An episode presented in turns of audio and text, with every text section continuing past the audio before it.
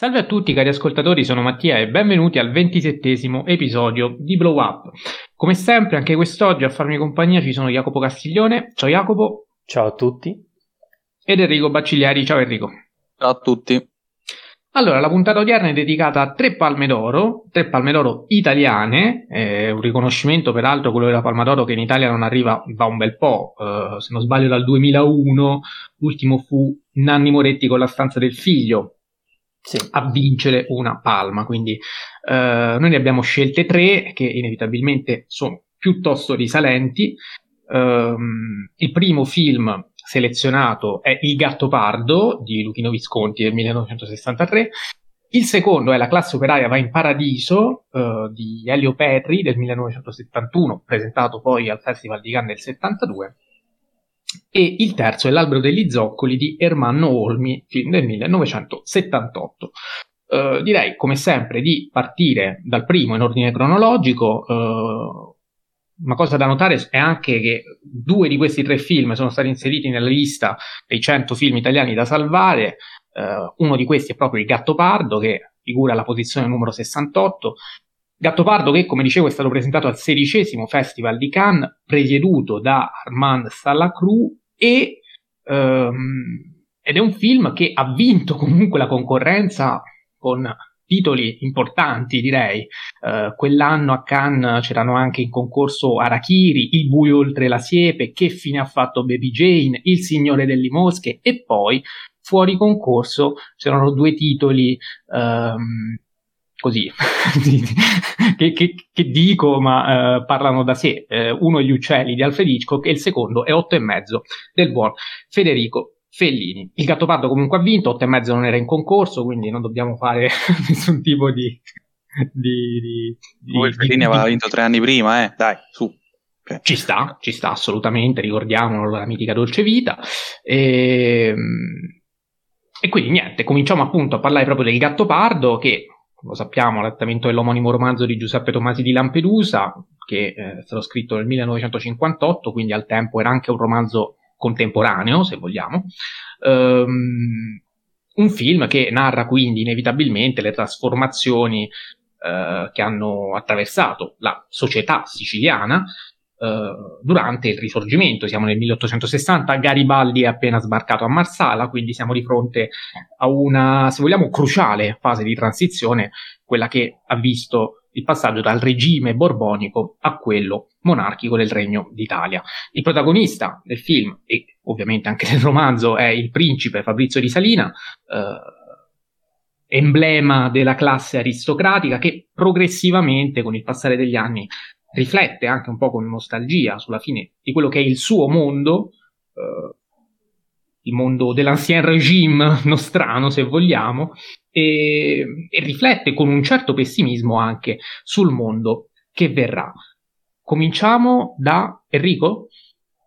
Va bene. Eh, sapete che io amo Visconti. Eh, questo è uno di quei film davvero clamorosi, uno di quei film che ha fatto la storia, eh, lo dico così, cioè, eh, su Metacritic a 100, quindi eh, insomma con 12 recensioni peraltro, quindi insomma uno di quei film che davvero è amatissimo, oggi ho pure visto su Rotten Tomatoes quanto c'ha, eh, al 98% con una sola recensione negativa ehm, e ha come voto 9.1, quindi insomma si tratta di un film davvero straordinario, un film che eh, tra l'altro ebbe una certa importanza a livello politico, in quanto il, eh, il romanzo era noto per essere conservatore, eh, invece il film in un certo senso r- riflette l'anima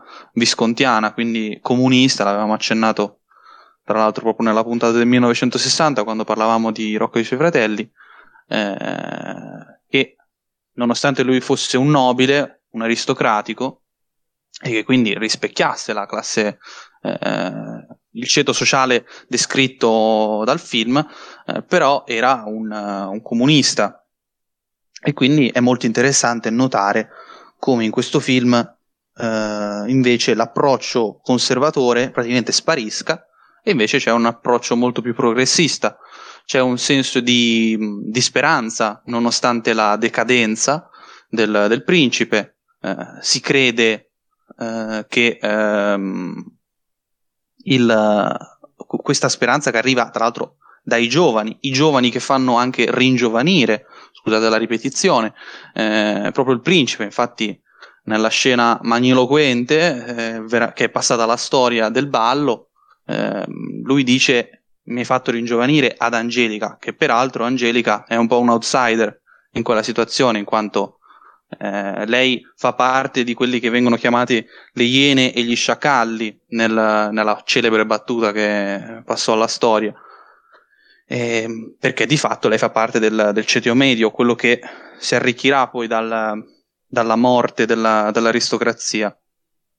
Quindi secondo me è un film davvero spaziale anche a livello strettamente tecnico, non so se poi voi volete approfondire, eh, i costumi sono una cosa davvero eh, incredibile e ineccepibile, ma d'altronde eh, che Visconti lavorasse con costumi pazzeschi l'aveva già dimostrato ben ehm, nove anni prima con Senso, eh, di cui tra l'altro è molto erede in alcune cose, non in tutto, e sicuramente anche l'ambientazione è simile, in quanto entrambi sono ambientati durante il risorgimento italiano. Eh, comunque passo la parola a voi perché non vorrei davvero rubarvi tutto, sta di fatto che questo è veramente un film eh, eccezionale e eh, davvero imperdibile. Sì, confermo soprattutto poi sull'accuratezza storica, eh, che non era semplice ricrearla in quel modo lì e, e lo si fa benissimo. Peraltro ci sono anche stati eh, diversi problemi produttivi in alcune scene, penso ad esempio a quella del ballo in cui era proprio tecnicamente difficile riuscire a muoversi in quegli spazi con la macchina da presa e riuscire a realizzare Uh, quel tipo di, di, sequenza. Ovviamente Visconti ci riesce in modo obiettivamente magistrale, quindi a proposito, uh, atto. Vai, vai. A, tal, a tal proposito aggiungo che in quella scena lì eh, Visconti la girò ad agosto e se vi ricordate ci sono le candele, quindi la cera colava e i costumi costavano una cifra, quindi insomma non fu una scena mm, facile, eppure ne esce mh, in maniera esemplare. Quindi. Assolutamente, assolutamente. Infatti, anche quando tu um, avevi parlato, mi ricordo la puntata della settimana scorsa in cui abbiamo parlato di Barry Lyndon, e, e io facevo presente che quel film sembrava un film girato addirittura nel Settecento per quanto lo raccontasse bene, e qui posso dire di aver avuto la stessa impressione. E tu, infatti, mi dicesti uh, che uh, il buon Kubrick prese questo tipo di, uh, come dire, di, di, di, realizzazione, chiamiamolo così, di messa in scena, eh, proprio da buon Visconti. Assolutamente. Giusto. Cosa che io personalmente ho apprezzato tantissimo. Jacopo. Non avevo dubbi che il gatto pardo gli dessi 5 stelle, non avevo proprio dubbi. Eh beh, meno male. E non, non, non, ne avevo nemmeno io, dato il modo in cui Visconti eh, ricostruisce eh, non solo dal punto di vista storico, ma quindi tutte le ambientazioni, eh, i, i, costumi già li avete detti, è veramente un, una riproduzione fedele eh, al minimo dettaglio di, di tutto quanto, ehm, rispecchiando un po' quelle che erano le descrizioni anche del romanzo da cui, da cui è tratto.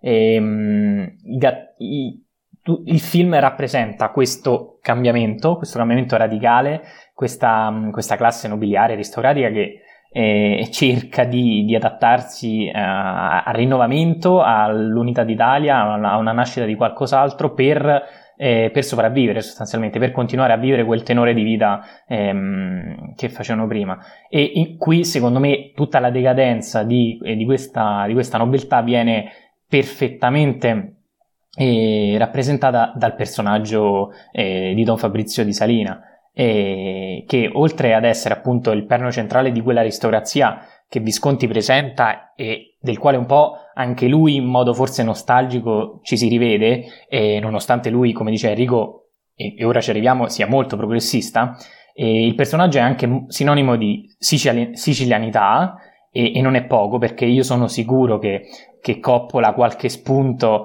eh, lo avrà sicuramente preso per la, real- la, realizzazione del padrino perché anche più di qualcuno eh, esattamente perché in più di un'inquadratura mm, è, è normale che, che, ci sia un, una grande influenza, io sono contento e dobbiamo ringraziare Visconti per questo. E, ehm, quindi questo Don Fabrizio è, è, ehm, si distingue un po' per questa eh, una sorta di pigrizia, no? perché è vero che lui eh, cerca di, eh, di, far sopravvivere la famiglia, diciamo, di, di, rinnovarsi, però lo fa in modo pigro, lo fa in modo ehm, sempre conservatore e, ehm, e, quindi questo un po' lo denuncia, denuncia questo, ehm, questo modo dell'aristocrazia di, eh, di, essere troppo tradizionale, di non, di non, di non cambiare. E, ehm, perché? Perché questa è ostile ai, nuovi costumi, a un nuovo tipo di vita, e, tanto poi che nel finale eh, lo stesso personaggio concluderà la sua vita sostanzialmente da, da solo. E, il, il bello forse del film è è che Visconti riesce a rappresentare questo mondo sì in modo nostalgico perché appunto ne faceva parte, perché è legato a, a, a, quel, a quel, tipo di, di, nobiltà, di aristocrazia, eh, però tuttavia riesce a denunciarla in modo veramente progressista, ecco come, come diceva prima Enrico. E, ehm, poi dal punto di vista tecnico lo abbiamo detto, eh, i dettagli visivi, la fotografia di, di Rotunno, la, la, colonna sonora di, di, di Nino Rota. È veramente un film eccezionale che da tutti i punti di vista è, è, è perfetto. Ecco, e quando parlavamo di, di Kubrick, quando si, dice spesso no, che ogni inquadratura di, di Barry Lyndon sia un, un quadro, e, e qui è lo stesso perfettamente lo stesso. È veramente una, tutta una galleria d'arte e, ehm, e quindi applausi a Visconti che, perché riesce a, eh, a, rappresentare, inquadrare quel periodo storico in modo eh, fedele, eh, criticando quel passaggio eh, d'aristocrazia a, eh, diciamo, a, una, a, una, vita nuova, quindi quella medio borghesia che, che da qui in avanti si, si andrà a, a formare e ad arricchire e facendolo ovviamente ne mostra tutte le contraddizioni e tutte le ingiustizie de- del tempo, sia da una parte che dall'altra, quindi ehm, in questo anche molto eh, imparziale nonostante il suo, il suo passato. Ecco. Sì, ovviamente sono, sono, assolutamente d'accordo con te. Eh, peraltro va detto che eh, il personaggio eh, del principe eh, in qualche modo eh, comunque lui sì, abbiamo detto, l'emblema dell'aristocrazia è vero, però è anche lungimirante nella misura in cui comunque capisce sì, sì. che bisogna aprirsi alla borghesia. Quindi quel valzer finale a cui faceva riferimento anche Enrico eh, non è altro che il valzer e l'unione anche eh, dell'aristocrazia che eh, fa i conti con la classe borghese emergente e capisce che l'uno serve all'altra, nel senso eh, è il classico matrimonio di interesse nella misura in cui al borghese serve ehm, in qualche modo eh, quello che è il, il, contesto aristocratico, quello che è ehm, quella che è il nome. la nobiltà, il nome esatto, sì. mentre allo stesso tempo all'aristocrazia serve il potere che in quel momento stava acquisendo ehm, la borghesia. E poi c'è quella frase, la frase centrale del film, che, a cui voi entrambi avete in qualche modo mh, l'avete parafrasata, diciamola per esteso, se vogliamo che tutto rimanga com'è, bisogna che tutto cambi. Frase cardine, frase che è la vera chiave di volta uh, la, del film perché denuncia allo stesso tempo uh, due cose, se vogliamo, anche in contraddizione tra loro. La prima è quella dell'immobilismo della classe politica, che è una classe uh, che anche se cambia e inevitabilmente cambia perché siamo di fronte a un nuovo cambio di forma di Stato, cioè in quel momento nel 1860 stava nascendo lo Stato liberale. Um, e nonostante stava nascendo lo Stato liberale, e, e, quindi si stava assistendo ad un cambio epocale, tutto sarebbe rimasto com'era, e, e questo soprattutto in Sicilia, che era una terra, ad esempio, povera e che povera è rimasta, una terra in cui le strade sono pessime, eh, sono, sono, tutte sterrate, sono tutte piene di, eh, di, fango, di polvere, vediamo quando scendono dalla carrozza sono tutti impolverati. Andate oggi in Sicilia, provate ad andare da Catania a Palermo, vedete quanto tempo ci impiegate. E... Purtroppo è una cosa che paradossalmente risulta ancora oggi di drammatica attualità questa. E, e se vogliamo, dobbiamo anche contestualizzare l'uscita del film, e, oltre a quella del romanzo, che è del 1963, e il 1963 è vero che eh, è un anno in cui ormai l'Italia è saldamente repubblicana e quindi da questo punto di vista all'epoca, 60 anni fa, c'era la stessa forma di Stato che c'è oggi, che è quella democratica, viva Dio, ehm, anche la stessa forma di governo, se vogliamo, questo forse ehm, non è altrettanto eh, positivo, ma questi, vabbè, sono dettagli. Ad ogni modo, eh, la Repubblica era ancora qualcosa di recente, cioè vent'anni prima si stava combattendo una guerra mondiale e l'Italia era fascista. Quindi ehm, bisogna anche capire che eh, in quel momento Visconti e Tomasi prima di lui si stava rivolgendo, si stavano entrambi rivolgendo a delle persone che avevano assistito ad un cambio che allora era stato effettivamente eh, cruciale, tanto quanto quello che c'era stato tra i Borboni e il Regno d'Italia, ovvero quello appunto dallo Stato totalitario a quello democratico. E quindi anche dire a loro, attenzione perché è vero che l'Italia è libera, l'Italia è una repubblica, eh, l'Italia è democrazia, l'Italia è tutta una serie di cose belle, eh, che all'epoca erano appena successe, ma attenzione perché il rischio che tutto rimanga così com'è è comunque altissimo. E allo stesso tempo questa frase denuncia poi anche quel trasformismo politico che viene incarnato perfettamente dal personaggio di Manfredi. Il primo a pronunciare questa frase, non a caso, il primo a passare da aristocratico a uh, fervente camicia rossa garibaldina e poi nel finale del film diventa il giustiziere dei garibaldini. E quindi il personaggio, il, il, tipico politico, se vogliamo, comunque uomo di potere che eh, si allea dove, eh, con, con, estrema naturalezza peraltro, perché poi ecco, noi assistiamo comunque nel film a tutta una serie di cambiamenti nel corso del tempo, passano gli anni e noi vediamo Manfredi che così, con, con grande naturalezza e semplicità, eh, rinnega completamente se stesso, cambia completamente sponda, eh, politica ovviamente, e, ehm, e, la naturalezza con cui lo fa sembra anche quella, ecco, essere l'oggetto della denuncia di Visconti. Um, se volete aggiungere qualcosa vi ridò la parola, altrimenti leggo un intervento di un nostro ascoltatore. Volevo correggerti perché stavi facendo un bellissimo discorso, non volevo interromperti, ma eh, è Tancredi, Tancredi. non Manfredi. Sì, esatto. E ho detto Manfredi, eh vabbè ragazzi. non è Nino, il grande attore. Però era un bellissimo discorso, quindi non ti volevo interrompere. Grazie, grazie, mi prendo il complimento. Allora, hai fatto benissimo a correggermi. Basta? Nient'altro? No, no, io nient'altro di questo gigantesco film. Va bene, allora leggo quello che c'è scritto S.K che ci dice che il Gattopardo è uno splendido affresco decadente, ma si sente che è una versione tagliata. Quella integrale mi sembra sia introvabile e io mi sono andato a cercare qualcosina per capire che effettivamente eh, avesse ragione. Ovviamente sì, aveva ragione perché questo film è uscito a Cannes nella sua versione di 185 minuti, che fu quella appunto montata appositamente per il festival, ma precedentemente... Eh, il mese di marzo, sempre dello stesso anno, era stata presentata in una serata di gala al Cinema Barberini di Roma eh, una versione che durava 197 minuti e conteneva eh, circa 5 scene in più. Quindi queste scene al momento risultano introvabili, eh, si tratta di 12 eh, minuti in più.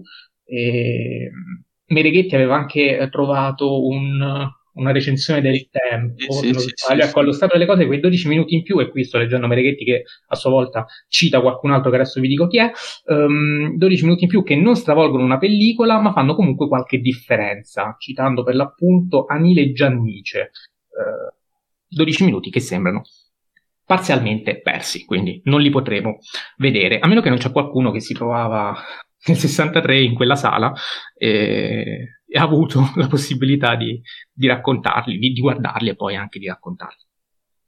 Io, io, io dico la verità, personalmente non ho, non ho, sentito che fosse una versione tagliata, anzi, mi sembrava una versione molto quadrata, quindi eh, che, che, va abbastanza a ritmo, nonostante il ritmo sia lento, va comunque, diciamo, al ritmo giusto, ecco.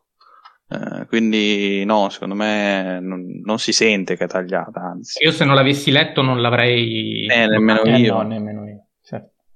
Però, insomma, se qualcuno l'ha notato è giusto che, eh, che, lo faccia presente, insomma, lo dica, è un'opinione diversa e noi apprezziamo e ci ha dato comunque anche modo di andare a dare questa chicca che probabilmente avremmo, eh, avremmo ignorato.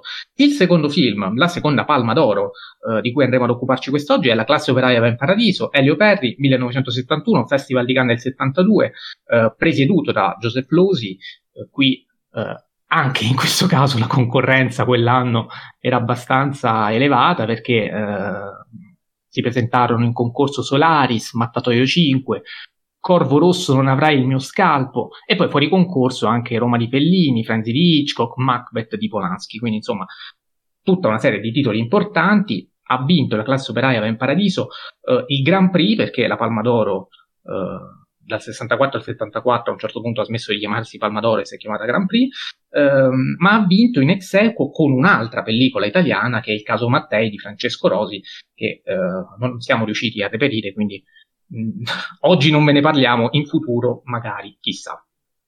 Uh, classe operaia in paradiso, siamo nell'ambito di una, uh, la definirei commedia drammatica, sociopolitica, Uh, c'è un Gian Maria Volontè che veste i panni di Lulu Massa, un operaio stacanovista che sembra imbattibile nel cottimo, al punto tale che ci sono uh, gli industriali lì, insomma, i, i, padroni che lo utilizzano come termine di paragone per sancire quali devono essere i, i, tempi degli altri operai rispetto ai suoi, poi a un certo punto perde un dito e cambia completamente idea, quindi passa dall'essere uh, lavoratore stacanovista che guadagnava in base a quanto produceva a un, se vogliamo, rivoltoso eh, aderente alle proteste e dei sindacalisti e degli studenti, proteste diverse che eh, andavano in qualche modo a eh, rappresentare due facce di una sinistra che eh, già ehm, negli anni 70 si dimostrava molto divisa. Questa volta magari comincio da Jacopo, cosa pensa di questo film,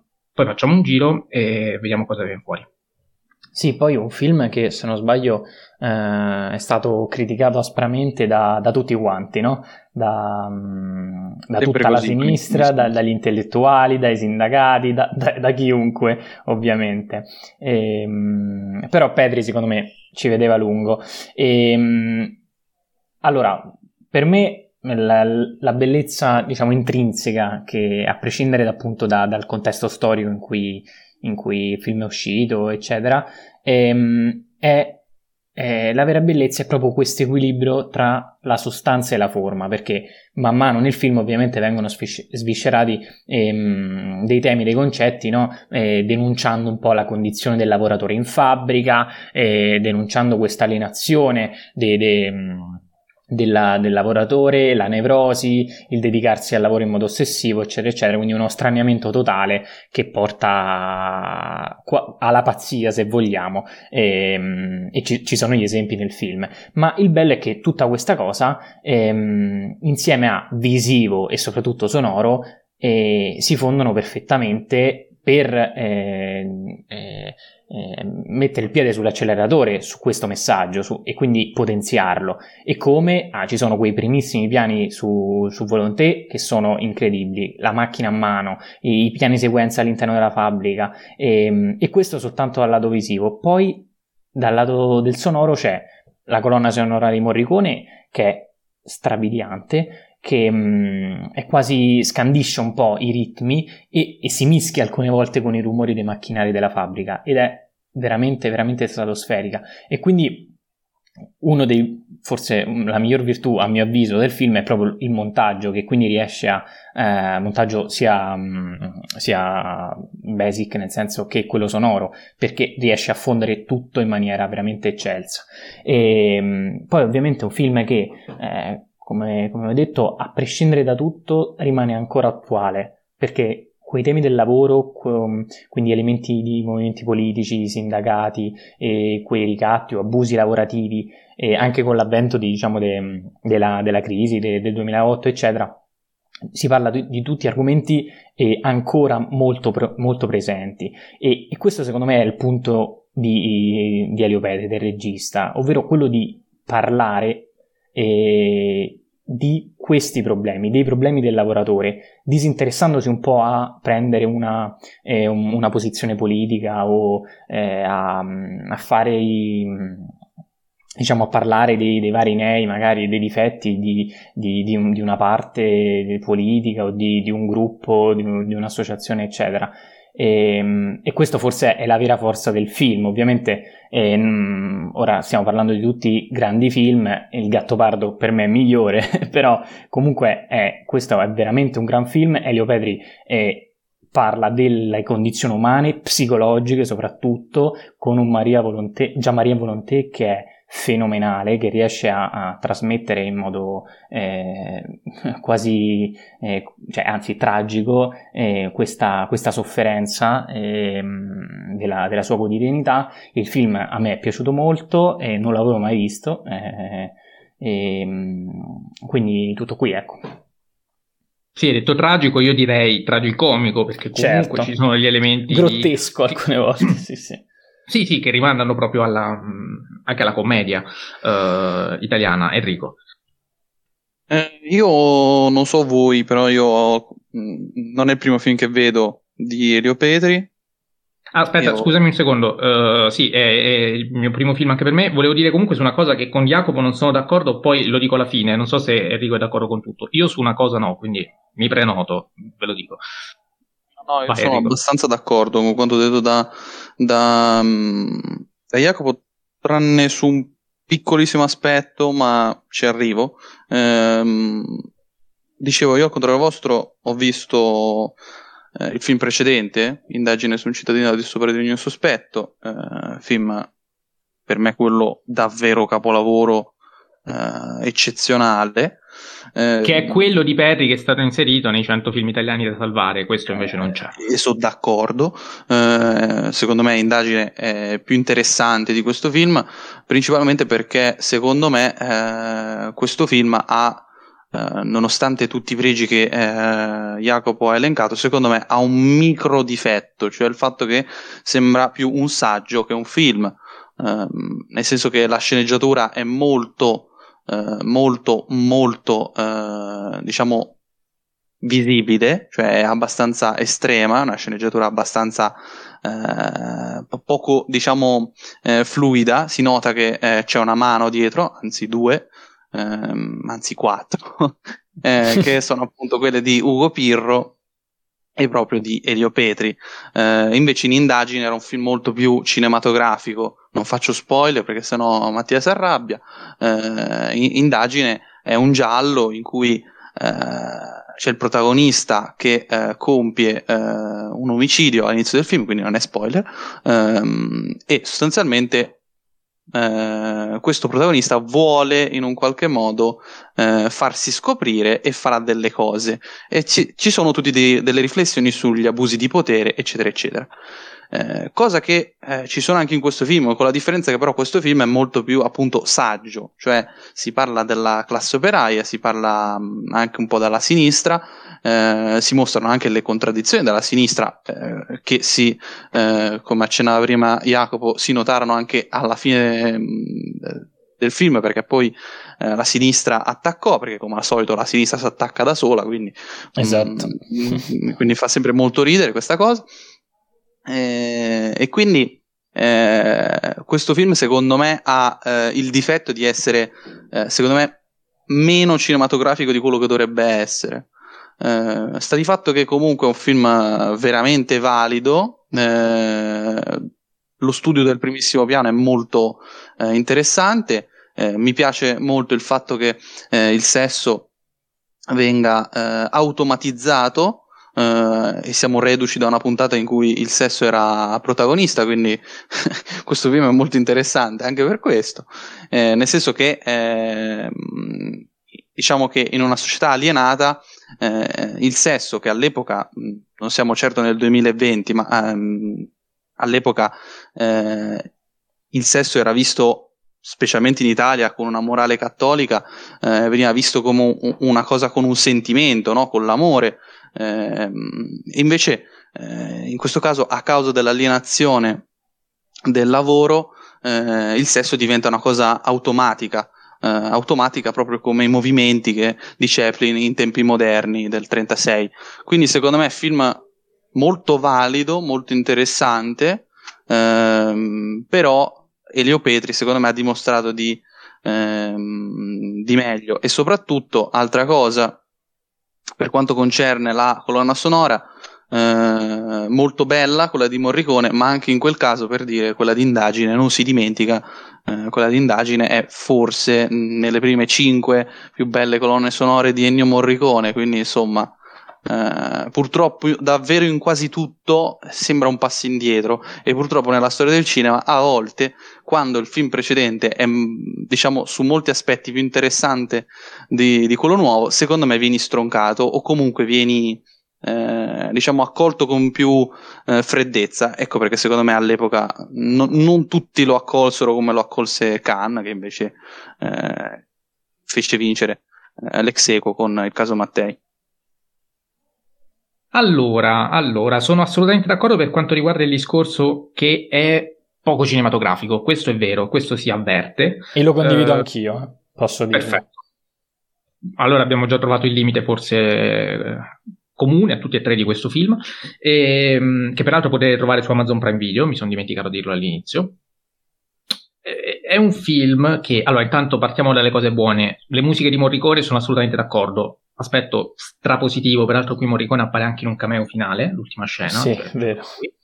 Ehm, e proprio sono son, son le musiche che procedono uh, quasi a tambur battente, cioè conferiscono alla narrazione un ritmo veramente serrato che uh, è in armonia con i tempi implacabili della catena di montaggio, cioè eh, l'uomo è a tutti gli effetti, l'uomo del, del, della classe operaia per paradiso, diventa a tutti gli effetti un ingranaggio della macchina, quindi qui non assistiamo alla macchina che diventa un pezzo dell'uomo, ma al contrario, che è, che è assurdo. Quindi la critica al sistema capitalista è, mm, evidente eh, e anche resa molto bene da un punto di vista proprio strettamente cinematografico, perché la si ottiene forse, lo diceva Jacopo, con il montaggio, con le musiche, prima ancora che con la sceneggiatura.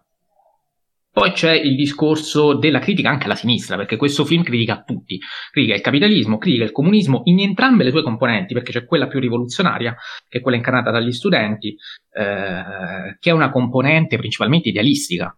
Eh, cioè questi protestano, eh, enunciano principi di diritto, si rifanno ai dettami di Stalin, Lenin, Marx, eh, però poi in concreto eh, non fanno nulla di utile al povero Lulu che infatti si sente tradito dalla componente rivoluzionaria comunista. Scusami, non eh. solo non fanno nulla, scusami se ti interrompo, però magari ti do qualche spunto, ma ehm, nonostante no, loro dicano com, più volte col megafono, no, voi entrate di giorno, ga- è come se entraste in galera, ehm, se entraste in galera e poi uscite di, mh, quando, quando, è sera, no? E però anche loro sono lì tutto il giorno, anche loro sono lì eh, affranti da, ehm, da, da, un sistema che, che non, li, non, non, non, gli dà valore e, ehm, e, quindi anche loro come i lavoratori un po' soffrono di, di, di, que, di quel sistema lì.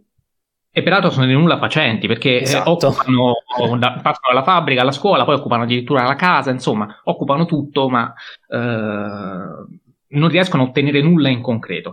Um, al contempo viene criticata in qualche modo anche la componente riformista del comunismo, uh, che è quella incarnata invece dai sindacalisti, che uh, è vero che loro sì, in concreto qualcosa ottengono, perché alla fine Lulu al lavoro ci torna e se ci torna è grazie ai sindacalisti e quindi forse questa è l'indicazione di Perry della serie uh, va bene il comunismo però tra la componente rivoluzionaria e quella riformista è meglio quest'ultima perché almeno da qualche parte porta Qual è il problema? Il problema è che questi qui vengono presentati come dei personaggi eh, del tutto asserviti al potere, cioè sono lì che comunque convincono sempre gli operai ad andare a lavorare, con, con, i, con i, padroni ci parliamo noi, insomma, eh, e, e, quindi è come se Perry, o perlomeno questa è la mia impressione, criticasse in modo um, paradossalmente ancora più cattivo anche questa componente, perché eh, è vero che questa ottiene qualcosa, ma ottiene qualcosa asservendosi al potere, che eh, da un punto di vista idealistico eh, è, è, devastante perché non fa altro che tradire quelli che sono i propri ideali rivoluzionari. E quindi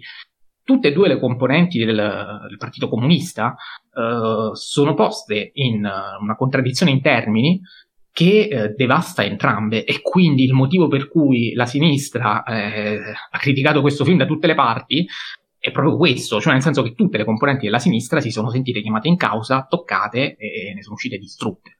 Quindi, ehm, e se vogliamo, un altro di, di, dei limiti, che se, se vogliamo trovarlo, ma eh, forse è il caso, forse no, eh, trattandosi comunque di un film politico, qui manca completamente di una pars construence, perché eh, il capitalismo no, il comunismo riformista no, il comunismo rivoluzionario neanche, e allora che facciamo?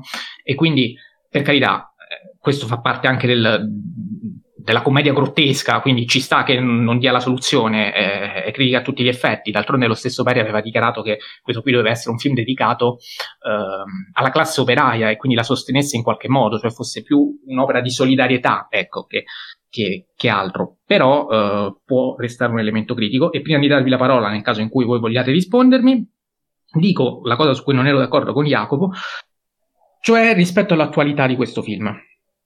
Perché? Perché intanto eh, dubito che, eh, per i motivi che diceva prima Jacopo, eh, Enrico, su cui anche Jacopo era d'accordo, essendo poco cinematografico, penso sia anche poco così aperto a un pubblico giovane non strettamente cinefilo. Penso che eh, uno spettatore non cinefilo come noi questo film mh, mm, dopo dieci minuti lo toglie. Ma non era questa la, la, cosa di Jacopo, lo so che non c'entra niente, vengo adesso subito al punto, però è comunque un film incapace di parlare alla nostra generazione, secondo me, ecco, da un punto di vista strettamente cinematografico, ma lo è anche da un punto di vista di tematiche.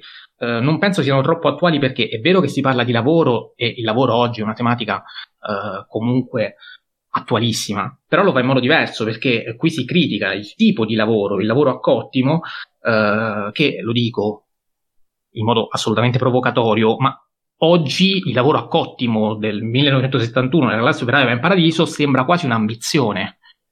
Quindi la situazione Secondo me... è ancora grave di quella del 71. Quindi l- oggi il lavoro non c'è. Cioè, non è che c'è quello a cottimo, non, non, c'è manco più quello. Quindi, da questo punto di vista, forse eh, non me la sento di dire che è tanto attuale, per quanto la tematica, quella del lavoro, resta in piedi. Vai, Jacopo.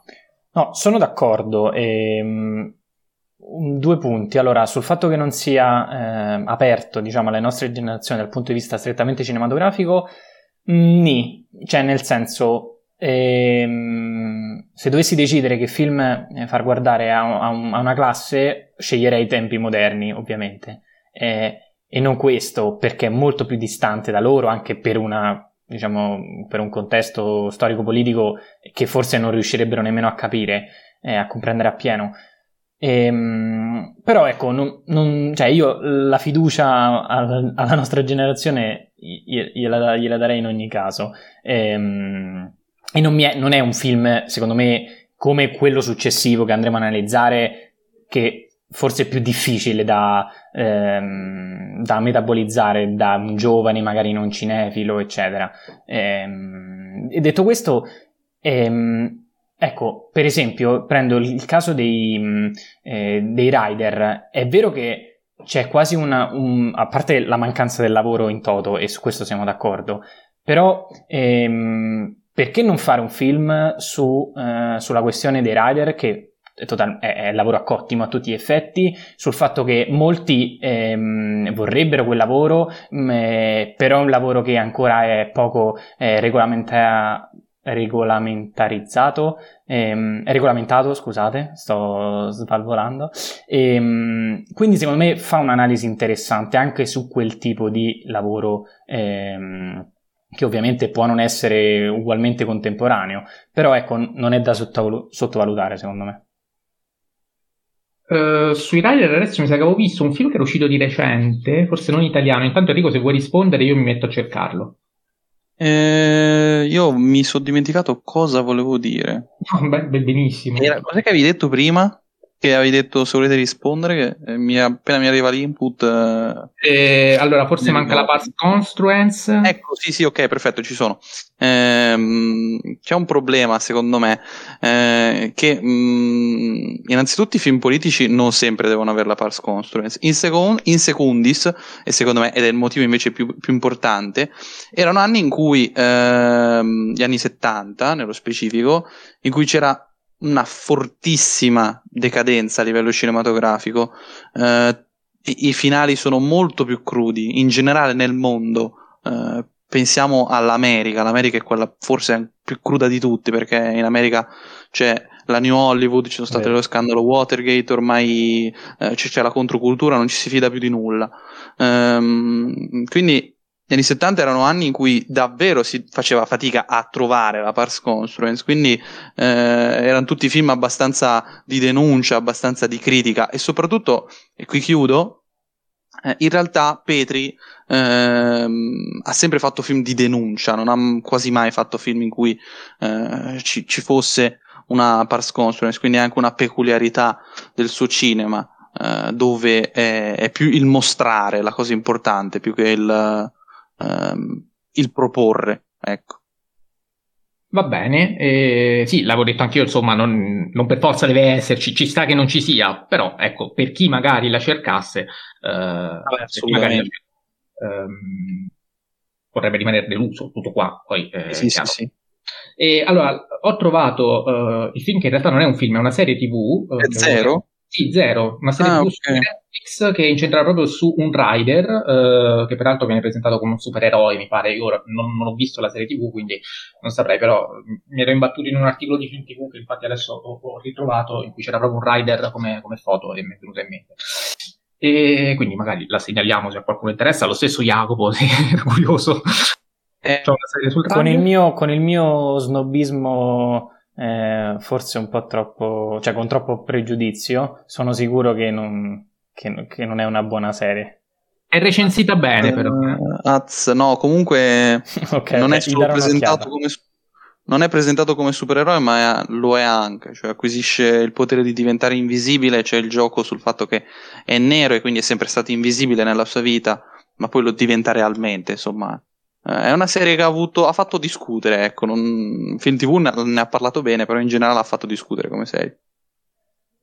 Va benissimo, allora direi di passare a questo punto all'ultima Palma d'Oro eh, di cui ci andiamo ad occupare, L'Albero degli Zoccoli, anche questo inserito eh, nei 100 film italiani da salvare, peraltro al centesimo posto, eh, film diretto da Ermanno Olmi, eh, che però mh, mm, non si occupa soltanto della regia come spesso avviene nei suoi film, perché qui uh, Olmi cura, oltre ad essere uh, anche il produttore, produttore esecutivo, ha scritto il soggetto, ha scritto la sceneggiatura e come giustamente diceva anche Jacopo, ha curato sia la fotografia che il montaggio, che ah. non è proprio una cosa da poco. E, ehm, appunto, l'Aldo degli Zoccoli, siamo nella campagna bergamasca, 1897, cioè un anno e un luogo eh, ben definito, ci viene mostrato un anno solare eh, intero della vita di quattro famiglie contadine che abitano tutte nella medesima cascina. Eh, l'anno peraltro viene scandito dal passare delle stagioni, si, par- si, par- si parte scusate, dall'autunno ehm, e si termina poi fondamentalmente con l'estate.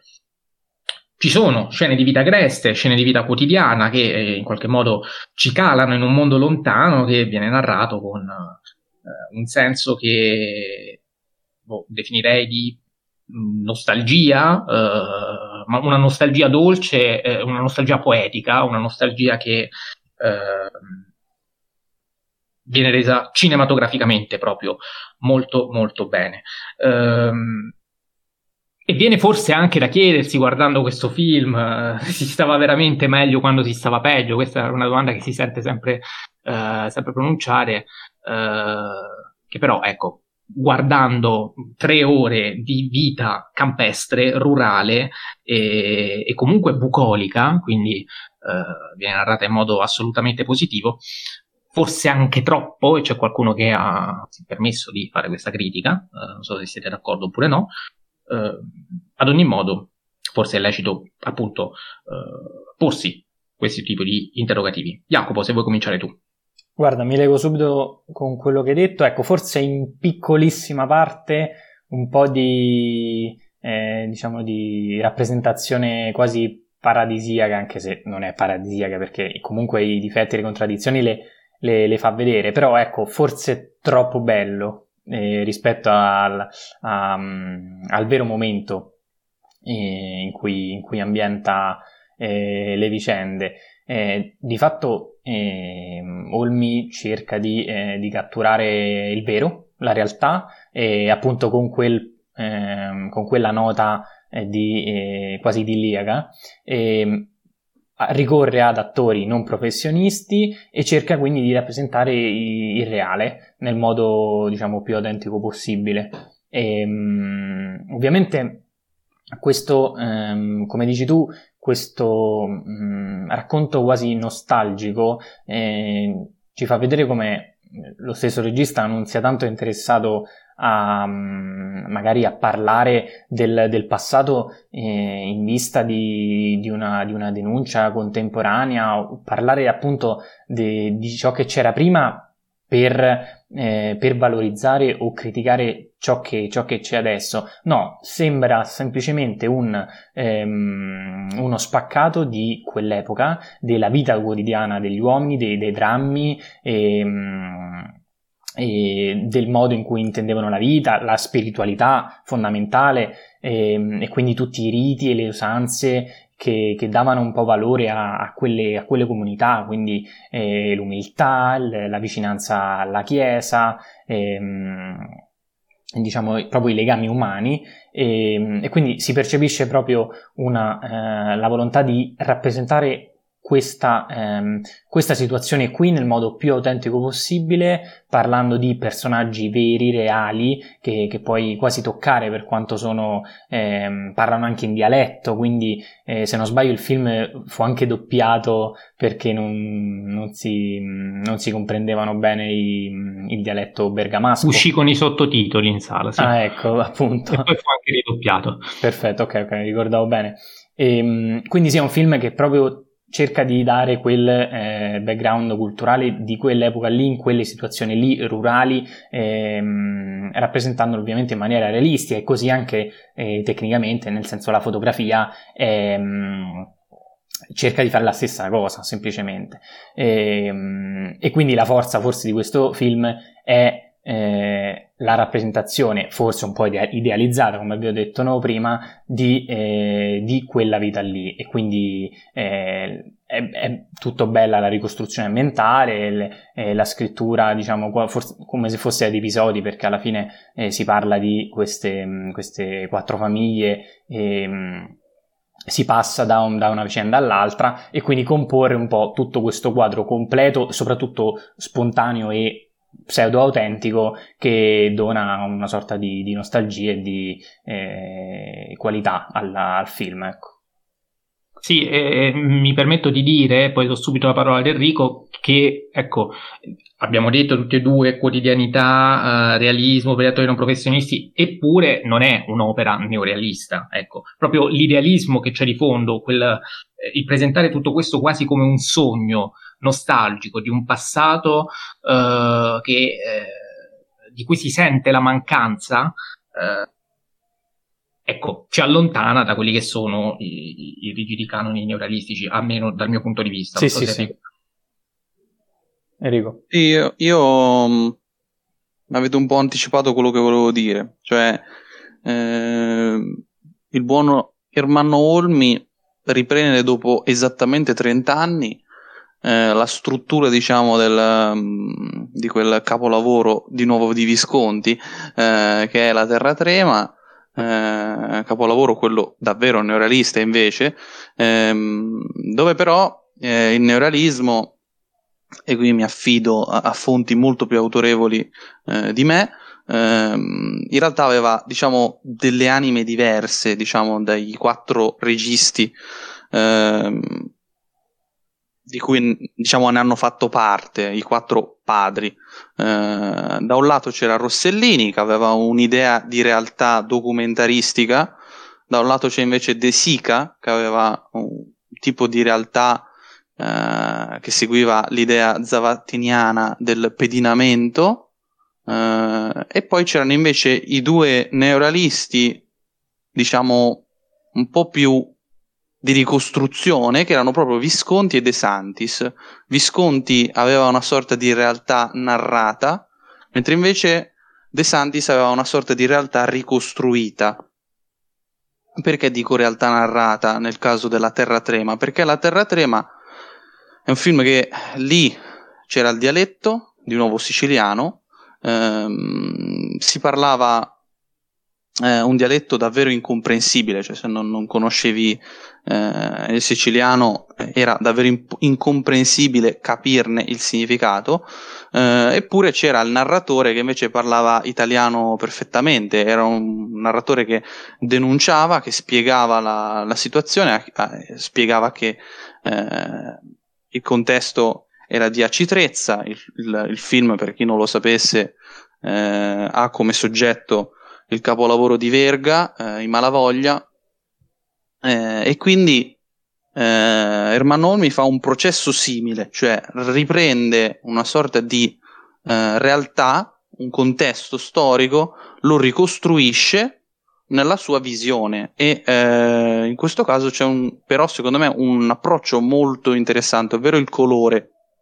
eh, perché non si può pensare alla terratrema eh, a colori come non si può pensare all'albero degli zoccoli in bianco e nero.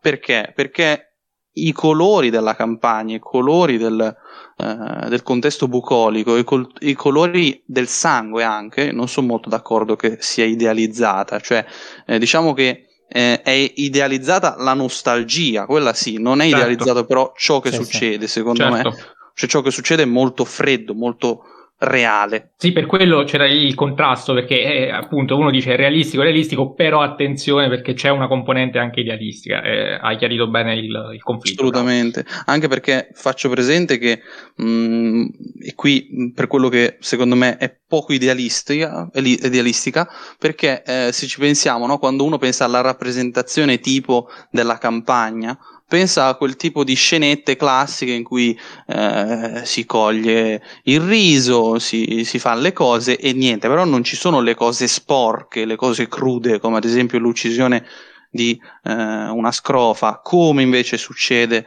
eh, in una scena tremendamente reale eh, nell'albero degli zoccoli. Quindi l'albero si apre con la, decapita- con la, decapitazione di un'anatra, anche, anche, anche, anche, quella scena lì, però in confronto a, alla scena del, della scrofa. Certo, eh, beh, sembra... uno dice belli gli effetti speciali, anzi no. e, I versi dicevo... del, della scrofa, sì sì.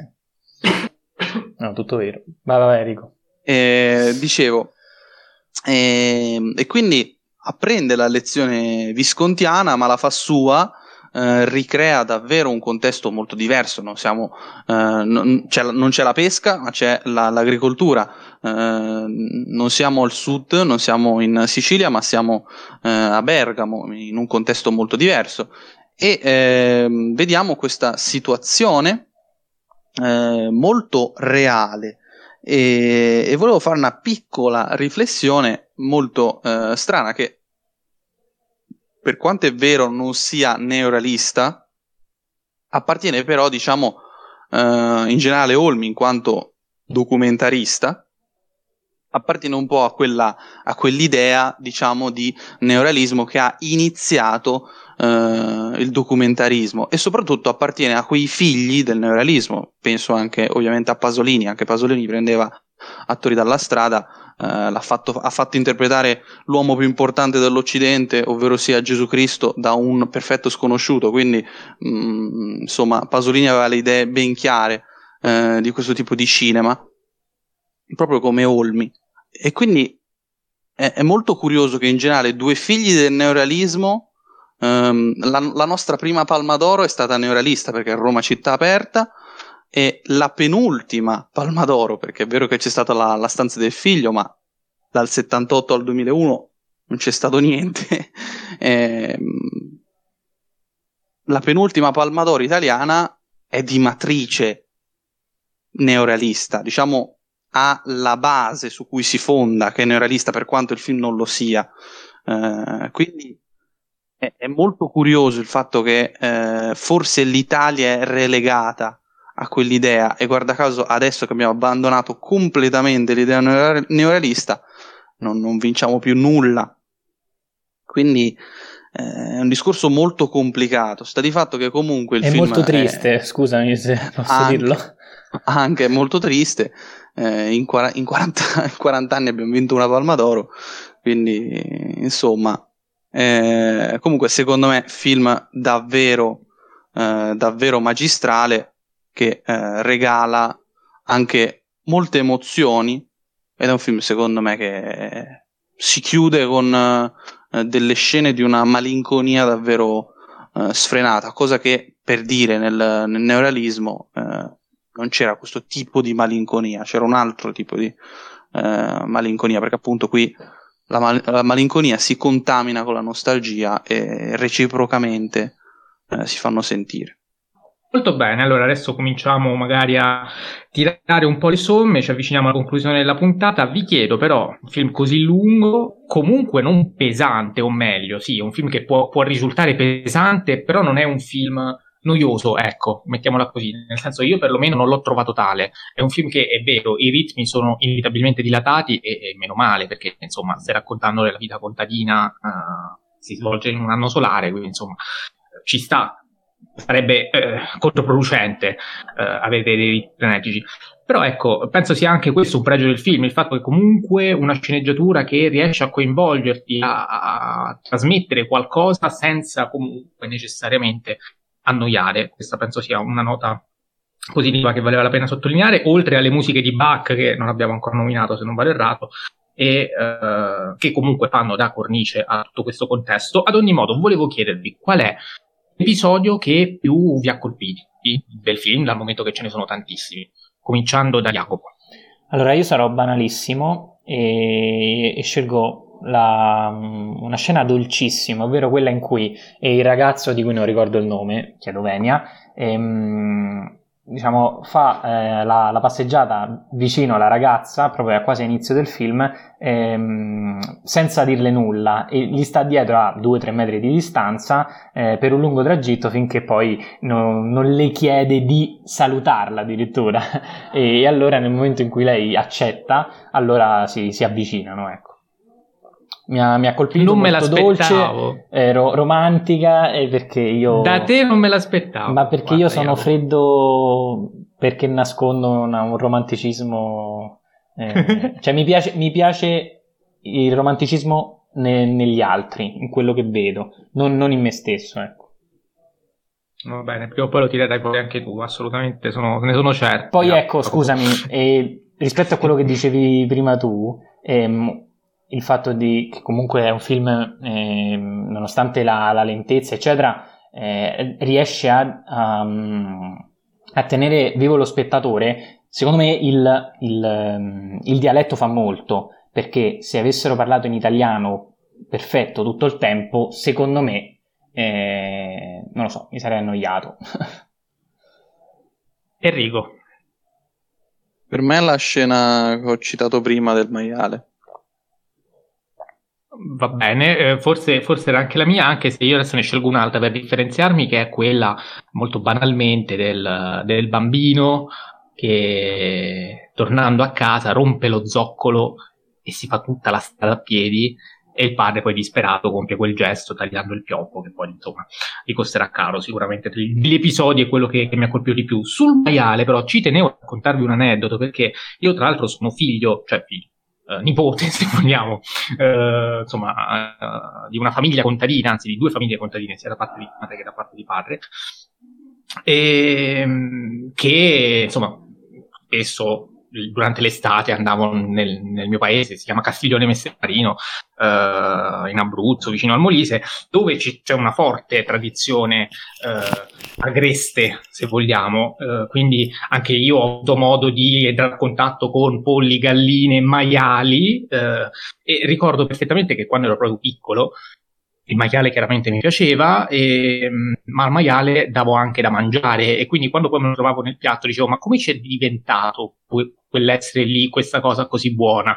E quelli, insomma, i nonni mi, mi facevano capire che un animale veniva ucciso per, per, nutrirmi e io mi ero incuriosito e dal momento che non, forse non avevo neanche chissà quale idea della morte, avevo deciso a tutti i costi di assistere all'uccisione di un maiale. E mi ero, mi ero, fissato, ero terribile da bambino, al punto che mia madre un bel giorno mi ha detto ok, prendi l'autobus, ma da bambino forse è anche peggio, sono migliorato. Eh, e quindi all'età di 5 anni mi ha messo sull'autobus da solo, sono andato in questo paese. Eh, ovviamente conosceva la vista dell'autobus che mi teneva d'occhio, insomma, non era incosciente, sennò scattano le querele. E, e, quindi niente, mi sono svegliato la mattina prestissimo, all'alba erano le 5, sono andato lì, tutto curioso, tutto contento, c'era sto maiale che poverino urlava. E, e, come hanno iniziato a, a, tagliarlo, io sono clamorosamente svenuto appena ho visto il sangue, e quello è stato il mio primo svenimento. Quindi è stato sicuramente una cosa che poi, tra l'altro, mi rinfacciano sempre perché mi dicono: Ti ricordi quando sei venuto a vedere la morte del maiale? A proposito, rimanevo pure io. Tra l'altro, poi quando mi sono svegliato, la prima cosa che ho visto è stato il maiale appeso esattamente come c'è nel film. Ecco, l'unica cosa che però nel film non c'è è la festa dopo l'uccisione del maiale, che se non sbaglio qui è prematura perché di solito l'uccisione del maiale, perlomeno nelle culture contadine, so essere comunque un momento di goliardia, di festa in cui le famiglie si uniscono e mangiano soprattutto la carne di maiale. Qui invece, prima cosa lo fanno a metà perché metà aspetta chiaramente al padrone, eh, e poi l'altra metà se la mangiano loro, anche se in modo meno festoso di quello che ricordassi. A questo punto, avvicinandoci alla conclusione dell'episodio, è arrivato il canonico momento di leggere il sondaggio. I nostri ascoltatori che hanno detto che il film che hanno preferito al terzo posto si colloca L'albero degli zoccoli, che ha comunque ottenuto 21 voti, che non sono pochi. Sono, tutti e tre i film sono arrivati abbastanza ravvicinati. Non, non, non, è stata una votazione particolarmente partecipata perché forse i film non sono particolarmente noti nel grande pubblico, ecco. Però la puntata nasce anche per questo, insomma, per spingervi a, a scoprirli. Al secondo posto, e qui c'è il vero colpo di scena, c'è il Gatto Pardo, quota 36, e a vincere questo sondaggio con 48 voti è la classe operaia va in paradiso, che è quello che forse a, a noi tre è piaciuto meno. Mm, sì. Vabbè. Non so anche Enrico. Sì, sì, sì, sì, no, assolutamente. Quindi il nostro podio penso, oddio, allora, il mio è terzo posto classe operaia, è Secondo uguale, è uguale per tutti. È uguale per tutti. Perfetto. Incredibile, ma vero. È la prima volta, forse. Eh, cioè, come si fa a non mettere primo Visconti e come si fa a non mettere secondo Olmi? Cioè, nel senso. E invece. Non, non lo so, mi dispiace per gli ascoltatori, però forse dei tre Petri ha fatto meglio, al contrario invece degli altri due che forse non hanno fatto di meglio o se hanno fatto di meglio di poco. Ehm, e soprattutto eh, diciamo che forse in generale, in toto, dei tre registi, Petri, eh, mi permetto di dire, è quello meno importante, nonostante tutti e tre siano dei grandi, questo è ovvio. Va bene, allora direi che possiamo salutarci qui. Eh, la prossima puntata in realtà eh, non, non, abbiamo ancora stabilito qual è il tema, però non sarà un, un'analisi di un film, ecco, quindi non, non vi chiederemo di recuperare filmografie o quant'altro, ma vi annunciamo che quella successiva, della settimana dopo, verterà su quattro film di Martin Scorsese, quindi per questo ci prendiamo anche un po' di tempo per, per visionarli e per preparare anche um, puntate più ricche in futuro. Uh, I quattro film li faccio dire Enrico, così io è sicuro che non mi sbaglio. Eh, allora, è la tetralogia gangster, quindi Mean Streets del 1973, Quei bravi ragazzi del 1990, Casino del 1995 e infine Fresco Fresco di Irishman del 2019. Molto bene, Jacopo, se vuoi dire qualcosa puoi dirla, altrimenti ti ringrazio e ti saluto per essere stato qui con noi. E sono contento che si parlerà di Scorsese, dato che forse non ne abbiamo mai parlato in maniera approfondita. E mm, comunque grazie ancora a tutti per, eh, per averci ascoltato e viva Fellini, come al solito. Ringrazio e saluto anche il buon Enrico, ciao Enrico. Ciao a tutti, grazie e viva Visconti. Eh, ringrazio e saluto anche tutti voi. Vi ricordo quindi che settimana prossima chiacchierata su un argomento che eh, vi diremo e poi uh, il buon Scorsese. Uh, vi ricordo anche, l'altra volta non l'ho fatto, che le nostre pagine Instagram su cui potete uh, scriverci, commentare qualsiasi tipo di cosa, chiederci quello che volete, sono la mia Stanley K, quella di Jacopo Cinepilo Punto e quella di Enrico Enrico Battigliari. Peraltro ho riattivato anche il mio profilo Twitter, qualora qualcuno ci stia ascoltando anche da lì, e so che qualcuno c'è, quindi piano piano uh, ci, ci, ci, apprezziamo e ci ampliamo. E ancora, come sempre, vi saluto e vi ringrazio. Al prossimo lunedì.